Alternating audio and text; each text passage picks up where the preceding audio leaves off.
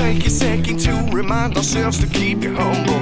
And if my brother should fall, or sisters ever stumble, pick you back up. Life's a mile speed, a source. Okay, so we're back with the Juby Take. I'm Steve, I'm Adam. and with us tonight is Marie and our executive producer Heather. Rare Marie We're so excited. Hi, guys. Hi, everybody. So glad to have both of you on tonight. It's been a while since uh, we've had Marie. That's going back to Steel Blue Muse, and I don't remember the name of the other podcast that you did. Uh, movies that make you remember you're a Oh. kid or something. We we did Something like that, yeah. we did movies. Movies- that you like that maybe you're embarrassed that you like or something. There you go. I think that was it. I think that was it. But that's been a while ago. So, welcome. Thanks for coming back. Thank you for inviting me. Okay, so tonight we're going to talk about homeschooling. And the reason we're using that as a topic tonight is that Marie does homeschooling. I do. So let's just kind of get into it. You've been homeschooling now for how long? Uh, four years, just about four years. Four years. Mm-hmm. And uh, mostly Alex, but now Max and Sylvie are getting involved. Yes, we started when Alex was in third grade, and this last fall, he started sixth grade.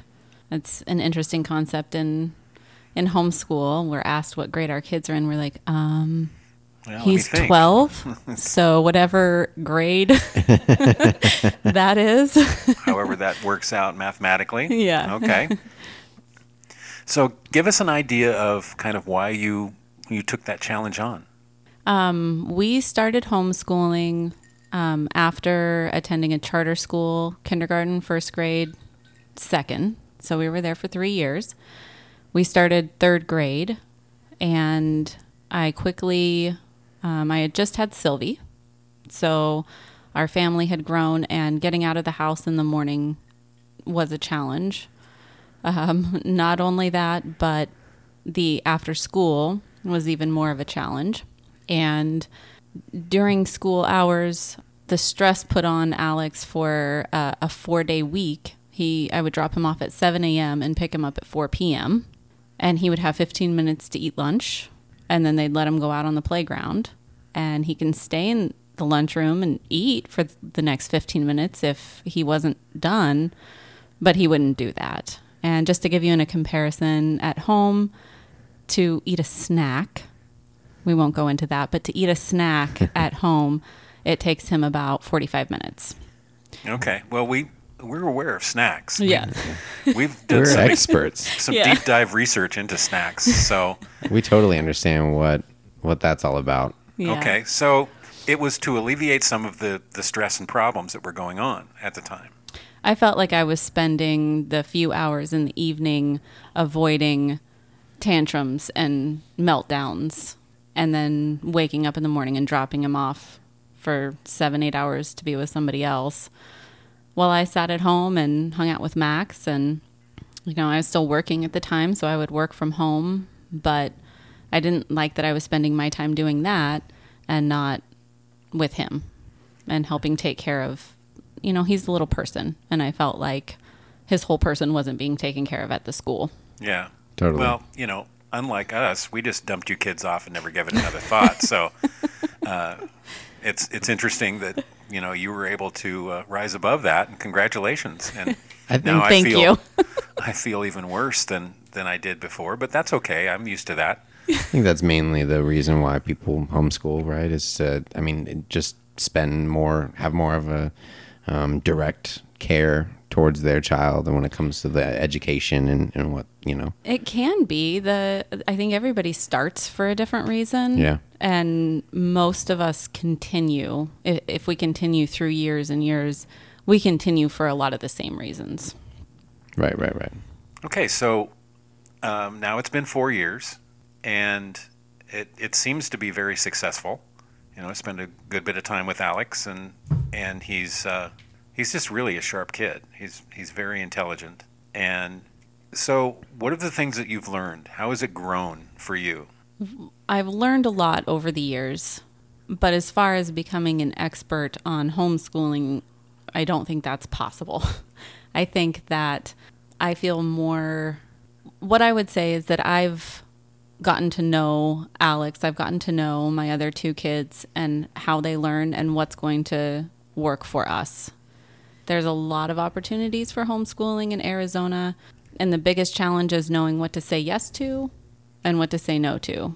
And in all reality, you say no to more things than yes. And to be able to select the things that will make our homeschool su- successful is really what's changed. In the beginning, it was a lot of trial and error. So the things you're talking about are outside of the home. It's some of the things that you're involved in, or is it just the curriculums at, at home? Or is it both? both the, the opportunities that we have to go museums different facilities Just field um, trips and stuff field trips in general in arizona cater to homeschool in the masses And that's something that I didn't know, you know, before you started homeschooling is just with that community of being in a homeschool and, and how much everyone kind of will get together for field trips or different activities.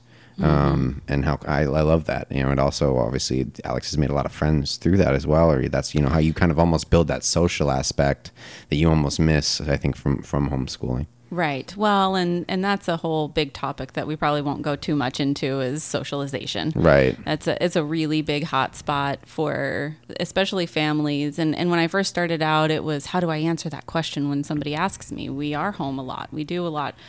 Um, and these days, it's kind of offensive because the kids that are sitting in a classroom that are only with their own grade and are taught to be quiet and you know only talk when they're spoken to, and you know a lot of these forms of respect um, go one way Right. and it's not given back to the child when they're learning. So they're not allowed to speak their mind or elaborate on something because there's not enough time in the school day. Um, you know, a lot of situations play into that. Right. Um, but homeschool kids, I mean, my kids are with me when I go to the grocery store. So they talk to the cashiers, they talk to other customers. Yeah. We go to co op. You know, they're around other kids, all ages. There's no discri- age discrimination. And that's one thing too that I, co-op. you know, with the homeschooling that I've noticed and like being around you and your kids is that it it never stops. You know, like you're you're constantly there to, to teach and to to be there to help them when it is at the grocery store and you guys go and you're you know educating them on just different math, things that are around. I mean, yeah. Yeah. I mean, whether it's math or just about the the food and the ingredients and what is out there and what you know. I mean, it's biology. cooking, it's you life know, school skills it's um, you know math it's it's all of these things and that's that's one of the biggest things that i appreciate about homeschool and as kind of a laid back homeschooler is that you know we we learn from every opportunity Yeah, every aspect of life, mm-hmm. which is great because yeah, there's a lot of stuff in uh, that you miss. You know, Mm-hmm. just being in a traditional school setting. Right. So, and as far as the curriculum goes, if that's, you know, the things that we do at home, we have online things that are available. We have co ops that are available. Living in Phoenix just gives us a lot of opportunity, um, but we also have a lot of freedom in Arizona. Um, when you homeschool, you go downtown, you fill out an affidavit that you're going to homeschool your child, you fill it out one time and you don't have to ever go back and you don't ever send any kind of reporting or any attendance or grades or testing back to the state.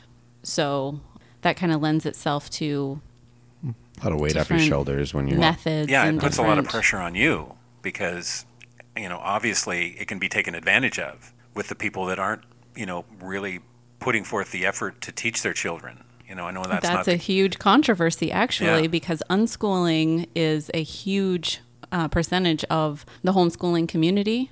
And, you know, those people would argue to you that, you know, well, what is my kid not learning by going to the grocery store with me? By, you know, they love to read, so we go to the library and we get the books that they want to read. You know, at what point is that you know essentially being lazy in the system and not doing a whole bunch of book work are they not learning what they need to learn right. right. That's interesting. I never really Now- thought about that. You mentioned co-op. Okay, so what exactly is co-op? co-op um, there's several around town the one that we go to um, is downtown which is kind of an ex- downtown phoenix which is kind of an experience in itself um, and it's a group of moms that got together and said we have some really amazing skills and we want to teach each other's kids. And so they got together and found a location and each each session they send out a list of ideas. They ask parents if they can teach certain subjects and they put a schedule together. The kids enroll and we all show up and I mean we're starting on Monday and I'm teaching watercolor painting to 5 to 8 year olds. Nice. That's Um, awesome. I'm co teaching a Lego challenge class, and Alex is taking two cooking classes. And so it's just kind of, and it's different every time. It's for six weeks at a time, low commitment. Um, there's lots of different variations of that around town. But like you're talking about, there's a lot of social interaction with the kids, with with all ages, with all the kids that are involved.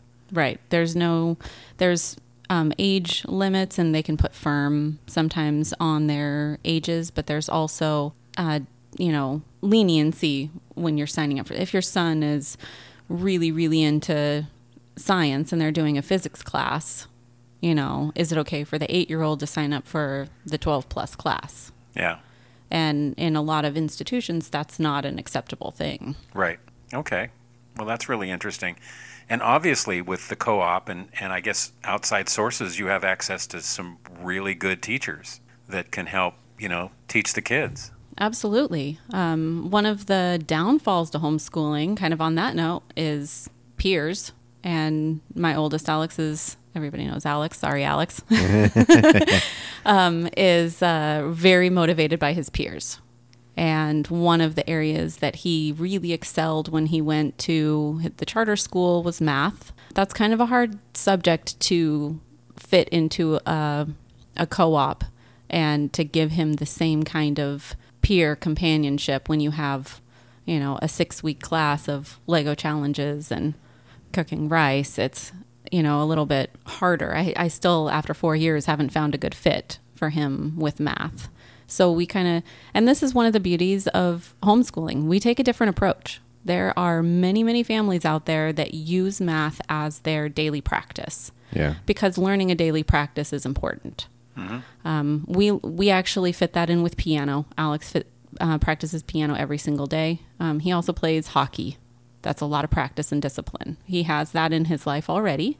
And I use math as kind of a zoomed out conceptual um, what do we need math for? What do you want to learn of math? Oh, he's very ambitious and very competitive. So he wants to go and learn the ninth grade math. And so he'll open it up in our program. It supplies K through 12, all available to him. And I did that on purpose because it fits his personality. Mm-hmm. So he'll open up the ninth grade math and he goes, Mom, I don't know how to do this one particular function. Okay, then let's go find that particular particular function and we go back to maybe more closer to his math level. We relearn that. So for me, that's teaching him how to learn. So when he sees a problem that he wants to tackle, he now knows where to go to get the information, It's problem what, solving. what piece of it. It's problem solving, um, but it's very much lacking in you know a traditional classroom. That's here's the materials, give me the output I ask for. Here's the materials, give me the output I'm asking for, and I have you know firsthand knowledge of that. That a friend is teaching in a classroom right now, and she's blown away at how much the kids lack problem solving skills that seem simple. Right. It's more of like a real life problem solving, you know, situation and, and you're just relating it to, you know, okay, I don't know how to do this one thing I'm trying to do and getting in or and finding the answer. Or I mean, when it's a, you know, problem solving question in a math book, it's you, it, sometimes you just don't relate it. You can't like think about how you're going to ever use that or That's that very it's, true. You know, it's it's like you don't think about how even the process of solving that problem is going to help you later in life finding problems later on that have nothing to do with math. Mm-hmm. So, cool, What? nice. Exactly. Well, that's always been one of the interesting things about school is in a lot of cases teachers teach to the center of the class. And math, I remember when I was in school, math was always frustrating for me because I was very very good at it. But you're stuck in the progression that they feel they need to teach it. So, you know, you're talking about algebra 1, geometry, algebra 2, you know, calculus, trigonometry, blah blah blah, and you've got to take one to do the next. And if you're in a classroom with people not of your level, then you're stuck. Then you're you're taught at the pace of whoever else is in the class. Right. And then there's the other extreme of that, the kids that just aren't getting it. And because of that, they're left behind. So what you're able to do is is take, you know, your curriculum and set it up to fit, you know, your kids The pace of each kid. and challenging. And I love the idea of problem solving, of being able to understand that this is something in front of you. How do I how do I figure this out? And those are the big skills. You know, that's just huge. That you can, like Adam said, you can apply that to anything, Right. not just math. You can apply it to anything that you're faced with in life. So that's absolutely awesome. That's just great. Now, with with that, you know, um, and, and problem solving, you had to do some problem solving yourself when first getting into it. Which you know, you said you've gotten to know Alex better, just how he learns, you know, and how all of your kids have, are starting to learn, and you've learned that there's different types of learning, right? Right. Um, so, what are the different types of learning, and and how do they like? What what is Alex, and how do you how does that relate? I love this part of the conversation. Different. I didn't know how I learned. I went to public school for 12 years plus and some college, and I never really knew what it was called or the different types of learning. Um, I'm a visual learner. That means that I can pop open YouTube and watch somebody out there in the world do something, say something, write something, cook something, and then I can do it. Yeah. If I see written directions, I can figure it out. It's a lot harder for me to figure out. So I learned that Alex is an audio learner, also tactile. He kind of needs to do it. Um, but he can't just do it on his own. You hand something to him and he's like, What do you want me to do with this? Right. Okay. So I'll give him step by step. He can do it at the same time, and that's the At that best. point, he's that's, got it. That's the way he learns best. Max, um, when he was a toddler running around, would run into a room and take apart anything he can get his hands on. Um, at that age, you don't put it back together Right. but just it, it felt like destructive. He, I just, it was crazy. He's still kind of that way. He can put more things back together now Right. that he's seven, but he's a kinesthetic learner, which Okay. means you can't show him. He has no patience for it. You can't tell him he's not listening to you. He can't pay attention, which I understand that. I can't hear you if you explain something to me. It's hard. If you just put something on the table in front of him and let him manipulate it, He'll figure he's it got out. it. He'll figure it out on his own.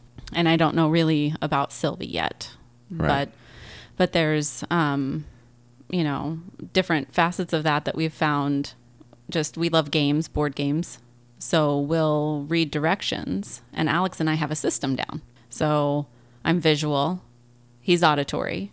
If we flop that, and I'm busy cooking dinner, and he reads directions for a game and tells me afterwards, he looks at me, he's like, "Mom, what did I just say?" And you're like, I have no idea. I have no idea, son. I, I did not follow anything that you just said to me.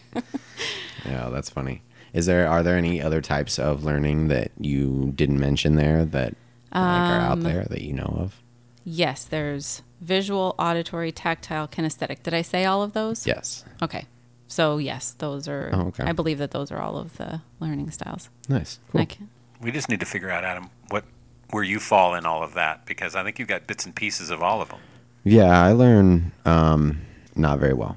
Yeah, very slowly. I was Yeah. going say. So all Uh, four I ways think- need to be thoroughly. I'm like a jack of all trades with all those, you know. Yeah. I just don't know how to learn very well in any of those. No. But Facets. that's okay. We love you anyway. Yeah, I, you know what? Which is weird, and I appreciate all you guys. Yeah. Thank you. Okay, I must say at this point, uh, I sound really weird for a reason. Yes, I guess we should probably explain Um, that a little bit and- for all those regular hope- listeners. Right. Hopefully, anybody that's a normal listener uh, understands that. He doesn't ac- have a cold. Well, no, no. It, it's nothing wrong with me. Uh, we have a bad microphone, Yeah. and our our spare microphones. Joe isn't with us tonight, and he has our extra equipment. So, that freaking guy. Yeah. yeah, Producer problems. yeah. You know, he's supposed to be helping us with the with the uh, Yeah. the podcast, and and he's just he's okay. Anyway, uh, thanks, Joe. Uh, I know you'll listen to this. Shout out to Joe. Yeah, yeah. as soon as we put this out, and, and I sound horrible because of you. So hey, you know what? he loves the attention. Yeah, he loves his name being mentioned. We appreciate your concern for our equipment issues. Kindly go to our website at TheJubyTake.com. And at the bottom of the introductory page, you'll find a great little picture that says Amazon on it. Use our website to purchase all of your Amazon needs, and the Juby Take will appreciate the small percentage that Amazon kicks back to us so we can purchase equipment for your listening ears. Yeah, so we can cover the stuff that Joe steals from us. But you know, thank you, Heather. That's our other executive producer. No, that's that's true. You know, we need to get a couple of uh, extra microphones. So, anyways, Yeah. let's get back to. Sorry, I interrupted with everything, but I can just hear No, that myself was sounding perfect. so weird. That we were too on track there for a little I- while. I I, feel to- like we needed to veer off for a second and go I forgot somewhere I was else. on the Juby take for Yeah. a second. we definitely did. That was that was a uh, I almost need to relax a little bit and get out of, left turn, Clyde. get out of our serious shoes. So, okay, so the, the homeschooling, it just seems to be so positive, uh, the results that you've gotten. And, you know, my thought before you started this and when you first started it, you know, the socialization idea of the kids interacting with other kids, which is good and bad, honestly. You know, stuck in schoolrooms with kids and cliques and There's so much bullying that goes on in Arizona. It's a huge reason why a lot of families start homeschooling, to tell you the truth. Yeah. Well, and we went through that with with Zachary. You know, Zach had a horrible time in school in a lot of cases because you end up with, you know, the the verbal bullies now. You know, because there's there's no cyber bullies. Yeah. yeah, you know, there, there's the kids that are, are verbally abusive, and and you're just you're stuck. You know, listening to them call you names and deal with that. Well, yeah, we we dealt with that with Zach, and, and there was a lot of issues, and we were on a regular basis down at the school dealing with that. But you know, you've you've taken it upon yourself to do this, and it just the energy it takes each day. You know, I mean, as as some parents, and I, you know, I, I know they're out there because I've seen them on TV shows, and, and that's all true. You know, that's all based in fact. All of it. The the fact that you know some people are just get their kids off to school and it's like, ha, all right, my day is my own. There's somebody else's problem now for the next four or five, six, Celebrating seven hours. that break is over and kids are going back to school. And Exactly. I'm It's dreading, yeah, I dread it for the same reasons, but I'm glad I don't have to go and drop my kids off somewhere. I, I don't know. I'm, But you know, each day you have to to you know generate the the energy to keep the kids on track, and you do such a great job with that. You know, and you have such a partnership with Alex. You know, like you talked about with the way that you guys learn and you interact, and it's just amazing to watch because you know I've seen it firsthand. The idea that that he's there for you as well, and he doesn't always want to do the schoolwork, and he doesn't always want to practice piano. And you know, there are times where he he stomps his feet, but you know he he understands that you guys are in this together. Well, I'll I'll say that, that that's one of the biggest changes that I've noticed over the years. You know, when we first started, the beginning of homeschooling is rough. The the break-in period for homeschooling is 1 year. And when people try it out, they're thinking a couple weeks, a couple months, and then they start having breakdowns because their kids are not responding. They feel like failures you know, there's lots of things that happen in those first couple of months. And now that there's social media out there, they post on all these groups.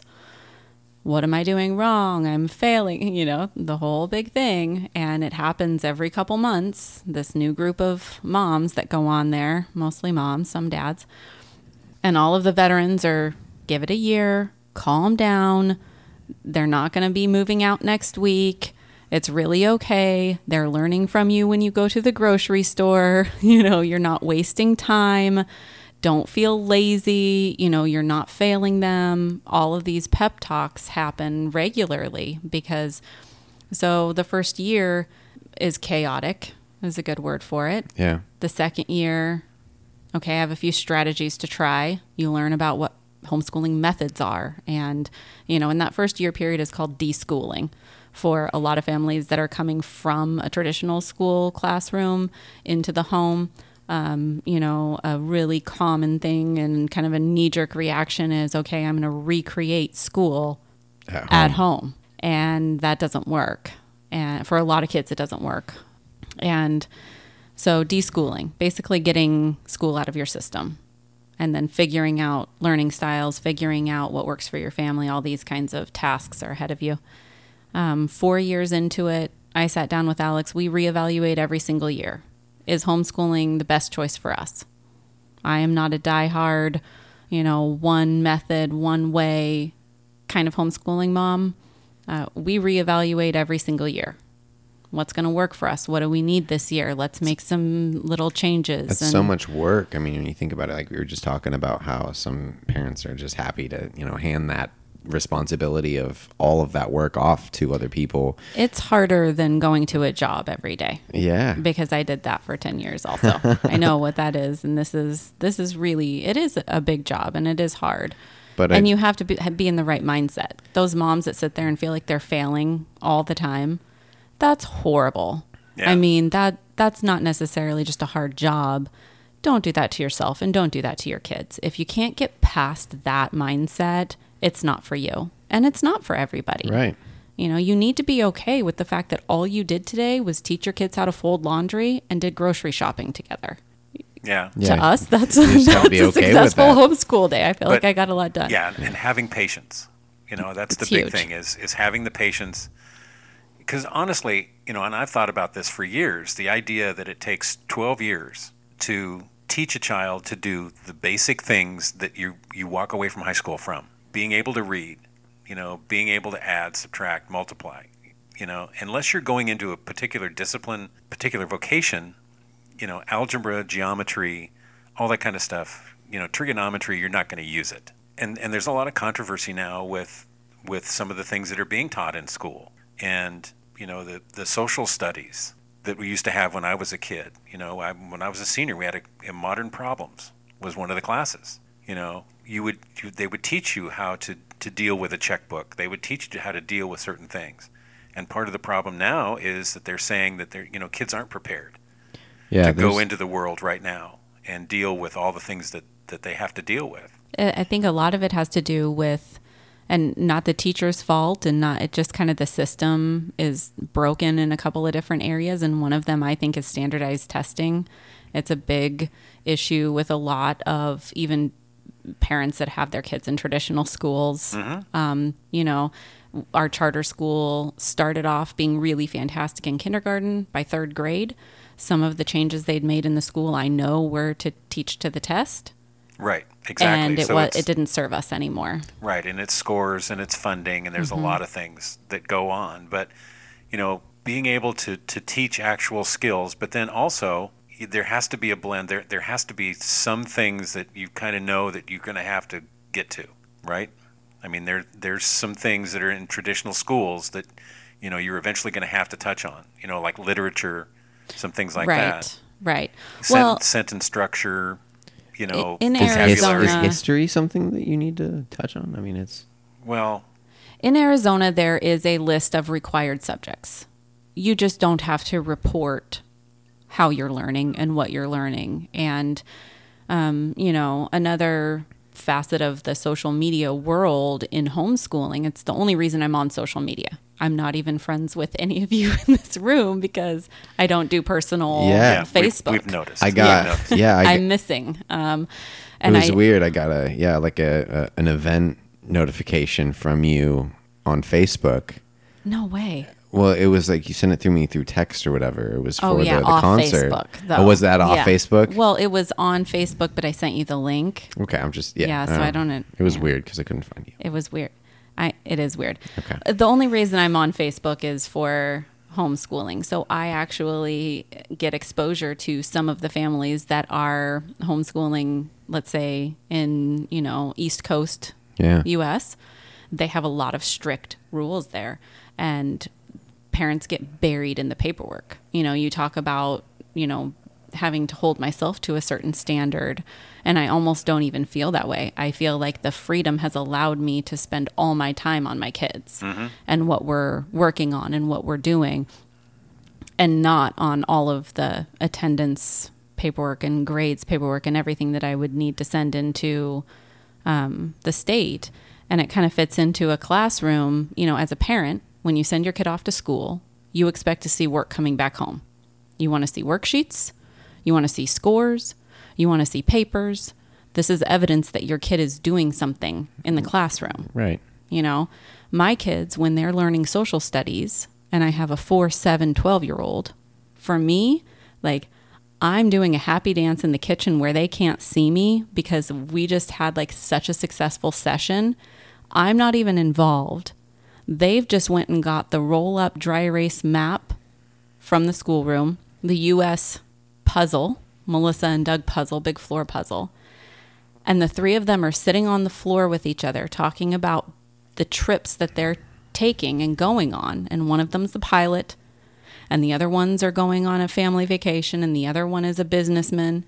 And they do the puzzle and they figure out where all the states go and fit into it. And then they have a blank dry erase that they have, and then they're drawing their trips on it. That's you so can't awesome. send that home in a worksheet No. to a parent. And like that's one thing that I wanted to kind of mention as well when we're talking about um, just kind of a testament to you and how you've been doing and just like you know it is hard work like you said, but to to have um, your kids respond like that, to have them have that that that fire and that passion and that drive themselves to do that, they're empowered to like to want to do it, to want to to to go out and, and do it themselves. They uh, they want to do it for themselves. It seems like, um, which is huge, you know. And the, I feel like that's something that you, as as their teacher and as their you know leader, whatever they're, I'm their leader. you know, um, as their mom, you know, you've you've given them that drive, and that's really really cool. It's And not- fun, and they're you know it's it to recognize that as a win is a big thing, but then also life goes in seasons. That's not how it is in my house all the time. Yeah. You know, Yeah. I'm not trying to have some kind of, you know, smoke screen up here that things are fantastic and they're running around like little geniuses every single day. No. well, no, and I mean we might be painting a picture that's similar to that, but you know, I know that we're a little biased, you know, being Well, you know, all just putting it out not, there that you know that that situation. I love. I do the same thing. I, I try and give them the same grace that I give to myself. I'm really productive some days, and some days I'm just not. And I don't sit there and say I'm you know a horrible person and I'm stupid because I wasn't productive that day. I try and give them the same grace. You know. Well, it's even just holding yourself to that standard that every day, no matter what happens, is a positive day. And every day we're learning no matter what's going on. And so that freedom and that, like, you know, kind of positivity that, that I think that's uh, what drives part of that as well, because it's just, it kind of creates a fun atmosphere where it's not, there's no stress about it. You know, if we didn't do anything or we didn't get too far, you know, we didn't miss our homework, we didn't, you know, do our uh, our our plan for our lesson today wasn't completely finished or whatever it was. Um, you know, you're able to do it at your own pace and be okay with that, which is, I think, relieves a lot of that stress, which is awesome. Absolutely. Allows them to keep pushing because they don't feel down about it. Right, and there's that interaction. You know, this way you're you're able to to have that one-on-one. yeah, it which- takes us which is awesome. But again, you know, uh, like you say, not everybody can do it because it takes patience and it takes diligence. You don't have those days where you get to check out. Well, I mean, there's years that go by that first. That's what I'm saying. Homeschooling is an interesting journey for a parent to step back for a full year when you first start homeschooling. That's a lot of days where you're not, you know, feeling like you're accomplishing much Right. and and that needs to happen sometimes you know last year was alex's fifth fifth grade year and we had a powwow this summer after last year i sat him down i mean you're talking about okay he feels like a team player and you're noticing this year you know him being engaged and taking it upon himself okay i just need to get this done that's from three years of trial and error and me figuring out what we needed to do and what works and then sitting him down this summer and saying, These are our choices. I can't keep doing this if you are just going to fight me every step of the way. We have benefits to homeschooling, and there's also negatives.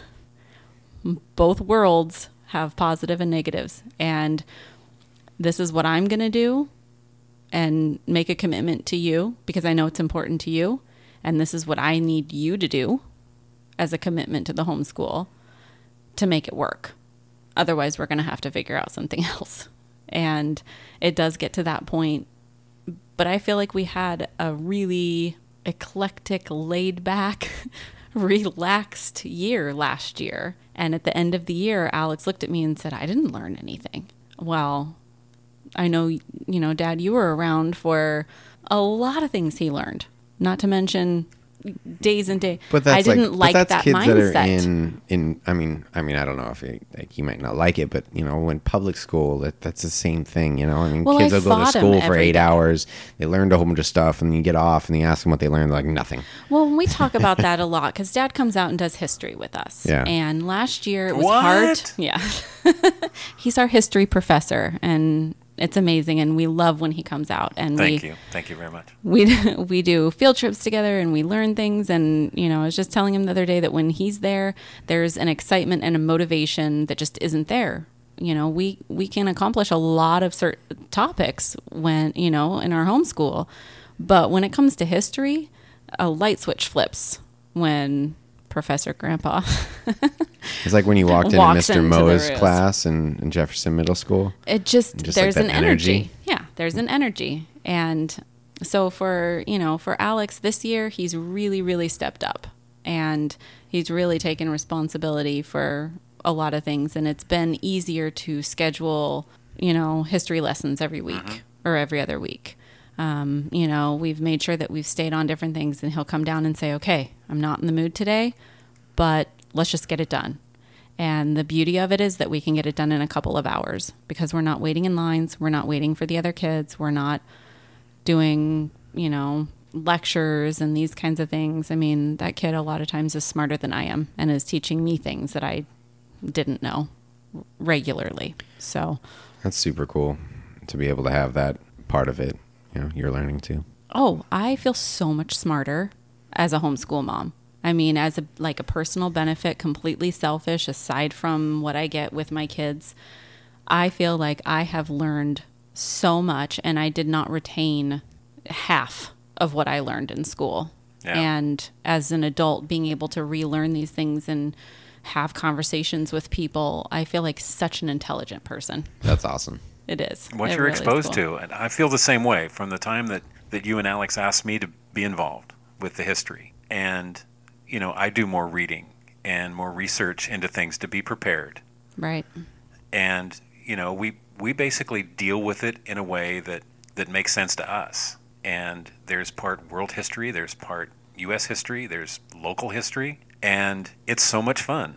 And Alex is he is amazing. I mean, his recall of things, of of things that you, you know you talk about, and the things you go over, and the research that that we do together, and it really is a shared experience, and it's one of the most fun things I've ever done. Yeah.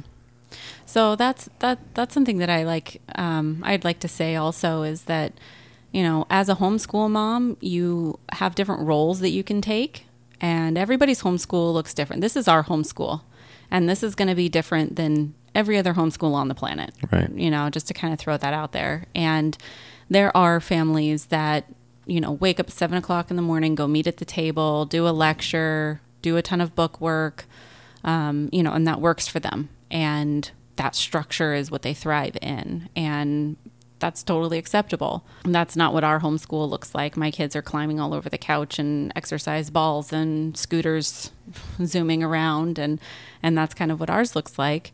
But as as a homeschool mom, I don't even necessarily consider myself as teacher role. I fit more into a peer.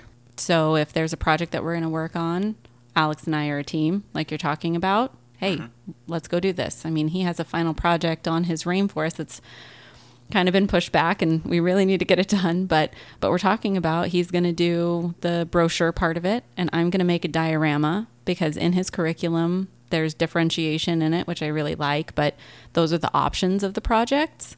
And brochure and kind of a written thing is more his deal. And I love dioramas and I haven't made a diorama since like middle school and I'm actually really excited about it. Nice. and then we're going to film it which is the third aspect of you know third option. So we're going to do all three options but we're going to do them together and it makes it a little less daunting. And i'm also a facilitator. So i find him the materials i go to the library okay he wants to learn about a particular thing Um, I make sure he has all the materials that he needs to learn that, um, the teachers he needs, piano teacher. Um, you know, I couldn't do what she does. So I'm there to drive him, uh, pay her, get the books for him, and make sure he practices. And you can, you know, you can be more of a teacher and more of a, I don't know, I think that there's maybe another label that you can throw out there as far as a homeschool Mentor. role. Right. A mentor would be, he has a couple of mentors that are kind of like outside of the home, but Really good information. Amazing.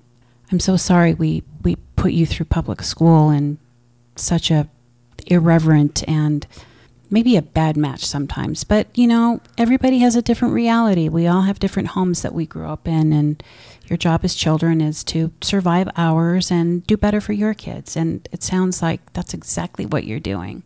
So kind of playing devil's advocate, I'm I'm hearing a lot of that the learning um, is often motivated by what Alex wants to, uh, what he's interested in, and what he wants to learn next. How do you deal with the building blocks of just say the basics of reading, writing, and arithmetic? So he has, you know, the basic information um, in reading, writing, or math, so that he um, he's able to um, learn the more advanced subjects.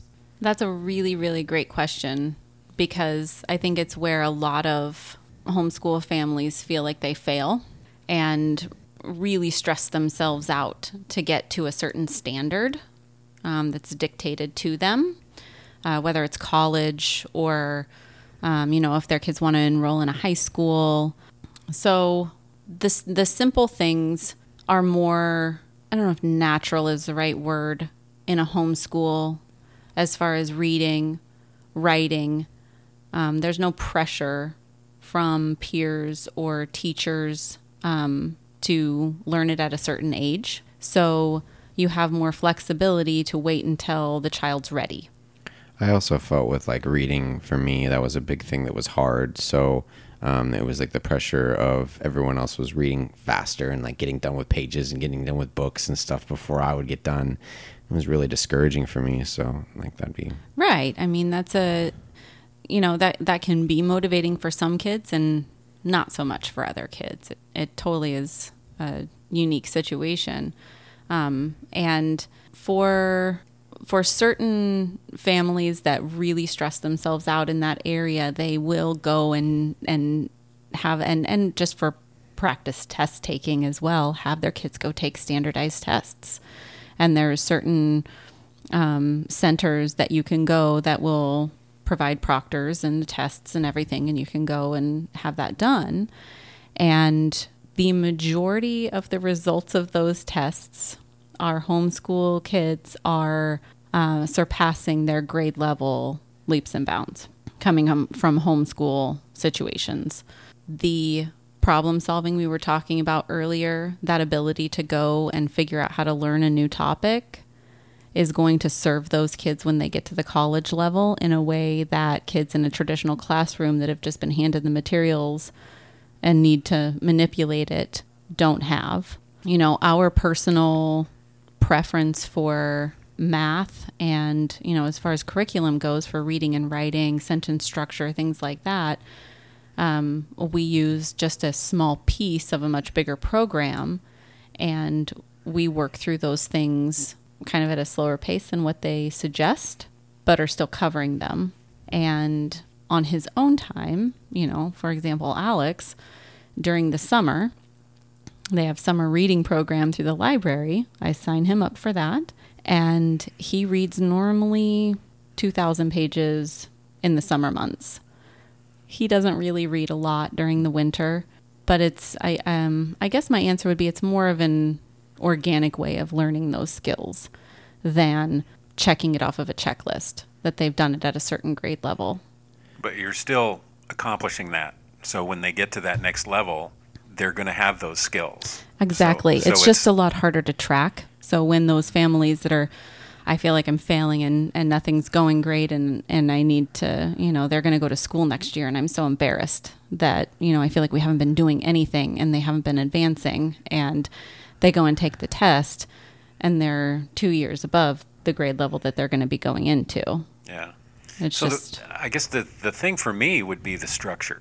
You know, if say for example, you know, Alex is in the fifth grade, so if he continues, and you determine that he, you know he wants to go to a high school, then okay, so that's ninth grade, but now you're in a classroom and the bell rings, you know, and you're there for 40 minutes or whatever it is, and then you go to the next one. That structure every day. So there's going to have to be some preparation for that because that's not what he's used to, right? right, right. but he's at that point at an age that I think that he might understand that okay, here's what I'm going to. you There's know? been families that the kid goes to school for senior year just for fun or junior year just to go see what it's like. There's a lot of kids that will go and it's more of a social experiment than it is really a, an academic endeavor for them um, just to kind of go and have that experience and to be able to go to prom and you know those are the highlights of those years. They're really you know not feeling like they're gaining so much knowledge in that year that they didn't get at home. Right, like that Right. one that one year is setting them up for college, or you know, it's like they just like don't that's- it's kind of like what do you remember from fifth grade or sixth grade? Uh, could you tell me what you remember what you learned I made a puppet. you know, Alex is going to remember that, you know, his sixth grade year, you know, at the beginning of the year, we made new friends and went and climbed through some World War II airplanes at a field trip with, you know, history with grandpa. And he's going to remember the name of those planes and he's going to remember what it felt like to hold the machine gun in the back and how freezing it must these Right. are visceral experiences that he's had that Exactly, he's yeah. going to remember Yeah, to that particular it's very year. easy to to recall certain events and things when you're doing it like that, and you have that experience where, yeah, pulling from, you know, eight years or you know, however, gosh, I'm so terrible with all this numbers and stuff. It, you know, I, Do you want to join our homeschool? No, I, Yeah, there's there's the public school system right, right, there, there. you go. But I, I- you know, but but being in school for for so many years, and when you're in the same, thank you, you're in the same um Not including kindergarten. the same kind of like classroom setting, you know, and maybe it all like will blur together, you know, and it's like of course you're um you're learning different things, but it's hard when you don't have like the the to pull that experience of walking onto the airfield, you know, and, and walking into the plane and the things that Right. When that you read about back. it in a book, it doesn't give you the same type of experience. Yeah, and, you and the- you know, unschooling, learning by experience, child led learning, all of these things I'm able to plug in reading and writing and math and everything into these um, experiences. So, um, the other thing that I wanted to say, though, um, for Heather, your question, I think it really has a lot to do with the child that you're teaching as well. For example, Alex is a very competitive person. He's also very adaptable. So he can, I feel like he walks into situations, um, is able to socialize. He's very social, fall into line. He learns the rules. He's he's very specific on rules and needs to follow them. I mean, everybody that knows Alex knows that. I don't think that he will struggle when he gets to that kind of situation. And he didn't struggle when he went to school. He was fine in school. It was when he got home with me. And that's really why I pulled him out is because I felt like I was getting the raw end of the deal. I got the Alex that was throwing fits and meltdowns all the time, and he went and had a great time in somebody else's classroom while I sat at home with Max. That didn't feel like a good equation to me. So, did I answer your question? I don't think I, I asked it appropriately. I'm really wanting to know how you deal with the building blocks of learning. And I know you're you started with Alex in the third grade. And so there are certain things that you learn in third grade that prepare you for sixth grade learning. We're talking about, I mean, just let me break it down to you have to learn the alphabet before you can start to read.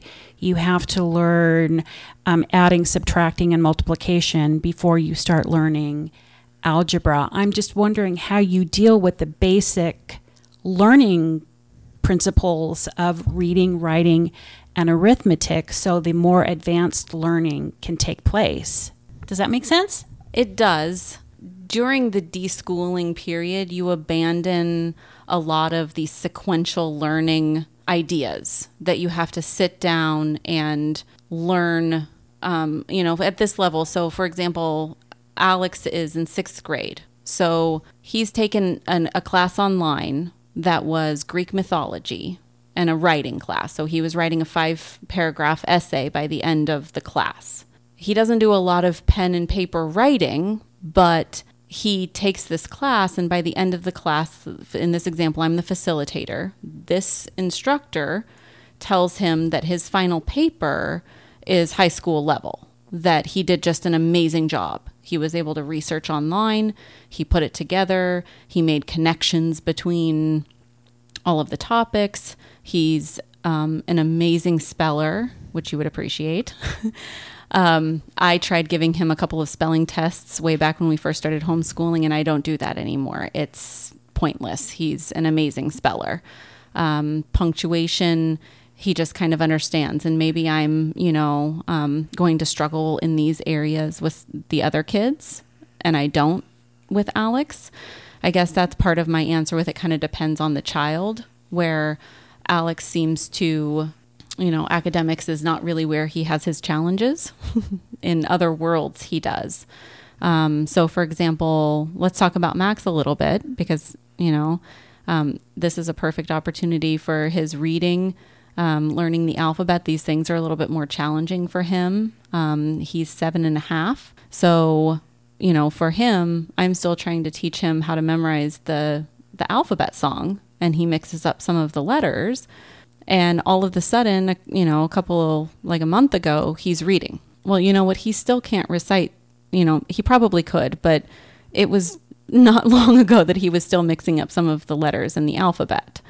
So this is kind of why I'm talking about how it being, you know, non-sequential. Like I can't necessarily mark things off of the list because he's an he's an asynchronous learner. That's a whole nother podcast, by the way. But um, I can't. Fifty-eight minutes in, and we just got to that point. Well, and, and we have a mandate to keep it under an hour. It really is because No. it's yeah. Right. because we were told. I by- wonder who told you that. I think I, I don't remember exactly who it was, but somebody was pretty forceful about it, as I recall. I think in That was a really fun night, by the way. kind of to what you're just talking about earlier, you mentioned that you know Alex went for the ninth grade math or ninth, you know, and uh, he's like, well, I just don't know how to do this, you know, and he's just like, all right, well, that was the point where you're like, all right, well, we need to go back and learn the basics and like the addition or subtraction or multiplication or whatever Instead of just telling him what it is, you have to learn this now and not him knowing why.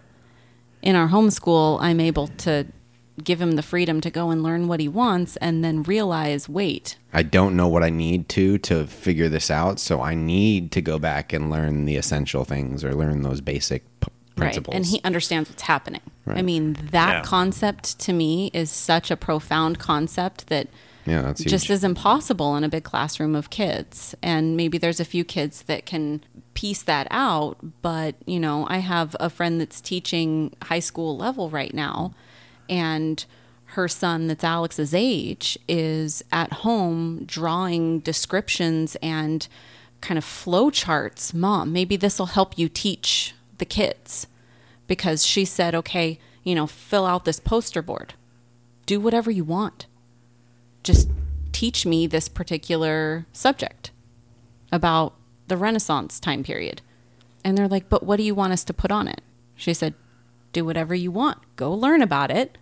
And then you can do music. You can do clothing. You can sew a dress. You can cook me some food. You can, but what do you want us to do? What, what do you want on the poster board? It Right. escapes them. And they're in high school level. This is what I mean. Like, you just, when you're around somebody that, that just gets it and has learned that way and is so young, you don't realize comparing that to, you know, The structured education. yeah. Excellent job at answering a question that was completely muddy and unclear.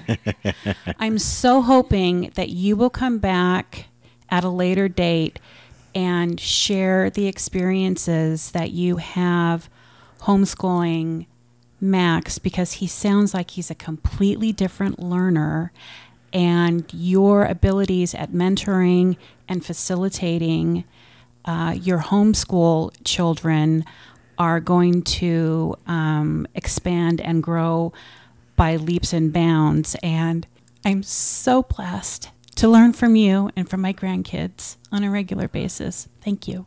Thank you.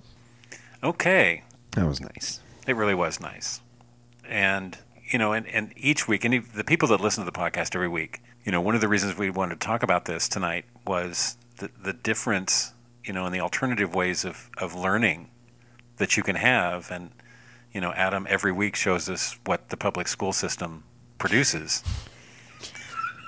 and. Uh, and so it's it's nice to know I love you so much, Adam, and you are so smart. No, I I'm uh The look on Adam's face, I just need to snap a picture and put it on Facebook. Hang on a second. Don't move. I love you, Dad. Well, and I love you too, Adam. And uh, so, you know, honestly, th- this has been a topic we've wanted to talk about for a long time. And Marie, thank you very much for, for coming out Thank you so much for having me. and This- spending time with us. And, and I truly love being, you know, history with Grandpa is is something that I really enjoy. And Me too. It's it's my favorite. It it's an amazing experience and to see my kids light up. I mean, all all three of them on their own levels and, you know, Sylvie hasn't appeared much in this podcast, but she is so bright. I mean, talk about you know, she knows her alphabet and she, she was breaking down claustrophobic in syllables two nights ago. She's clapping syllables of cluster. I just can't wait to see what she does also because they're just all so different. And and they're very engaging. They they all three are. So that's a lot of fun. And and you know this is a giant you know group hug from all of us and whoever's listening. You know, hope you appreciate it. Hope you enjoy it. Uh, but if you didn't, we had a great time. can I can I add one last thing? Sure. I appreciate the support that I get for homeschooling from everybody in my life. And one of the reasons that so many moms doubt themselves is because they have at least one. I am incredibly rare and lucky in the homeschooling world to have basically 100% support in homeschooling. Almost all families and moms in particular have at least one person that will be sending them messages and telling them basically how they're not doing a good job. And That's got to be difficult. Absolutely. And I didn't know that that was a thing. And so to see all of these moms doubting themselves, I mean, part of the reason that I feel like I'm so successful is because I have the support that I do. And and I couldn't do it without all of you. That's super cool. No, I've I've definitely enjoyed talking. I've learned a lot since you've uh, you know started doing that, and I've ex- it, it's been exciting to to learn that culture and um, everything. And there's nothing more exciting and more rewarding than than teaching someone else and watching them grow, especially someone that you care about so deeply. Uh, as, you know, as a child, you know, for me, it's you know employees that I connect with. Um, but you know, hopefully, everyone at some point in time is able to you know mentor or or, or, or teach and and, uh, and and be a part of, of something so special like that. So it's Yeah, really it's awesome. a lot different when you spend every single day with somebody than when you send them off and don't see them eight hours a day. You know, I didn't realize how much I needed to learn and get to know about Alex Yeah. as my son. No, that's true. That's half of uh, of of teaching is is learning who you're teaching. Mm-hmm. So awesome. Well, thanks guys. Thanks Marie. Thank you. Thanks mom. All right. Well, if you guys want, there's going to be more perspectives later. Who are the good ones, the good ones of today? Point them out to me so I can come and join their raid. We'll walk around this land with open hands, looking for change. We'll want to understand this progression we have at hand. Humanity is killing, we for this we will not stand. I say let's progress in good contest. Make conference, then love our best. Our onslaught of love will be at an all-time high, crashing like waves on some ponderosa pines. Our love that makes no sense. We who spend love at no expense. We are a force of passion, creating a new faction, taking action, working hard just for the satisfactions with the abilities to shine so bright that others wanna fight. Because our light is in their eyes skies. Don't remain mystified by their lies. And trust us, for we will teach you how to be true. Teach you how to speak the truth, but we stand here. We listen to you, no longer hindered. For love is the spark, and we are its tinder. We are the good ones, the good ones of today. We're sending out a call for you to come and join our way. We gotta do everything that we can.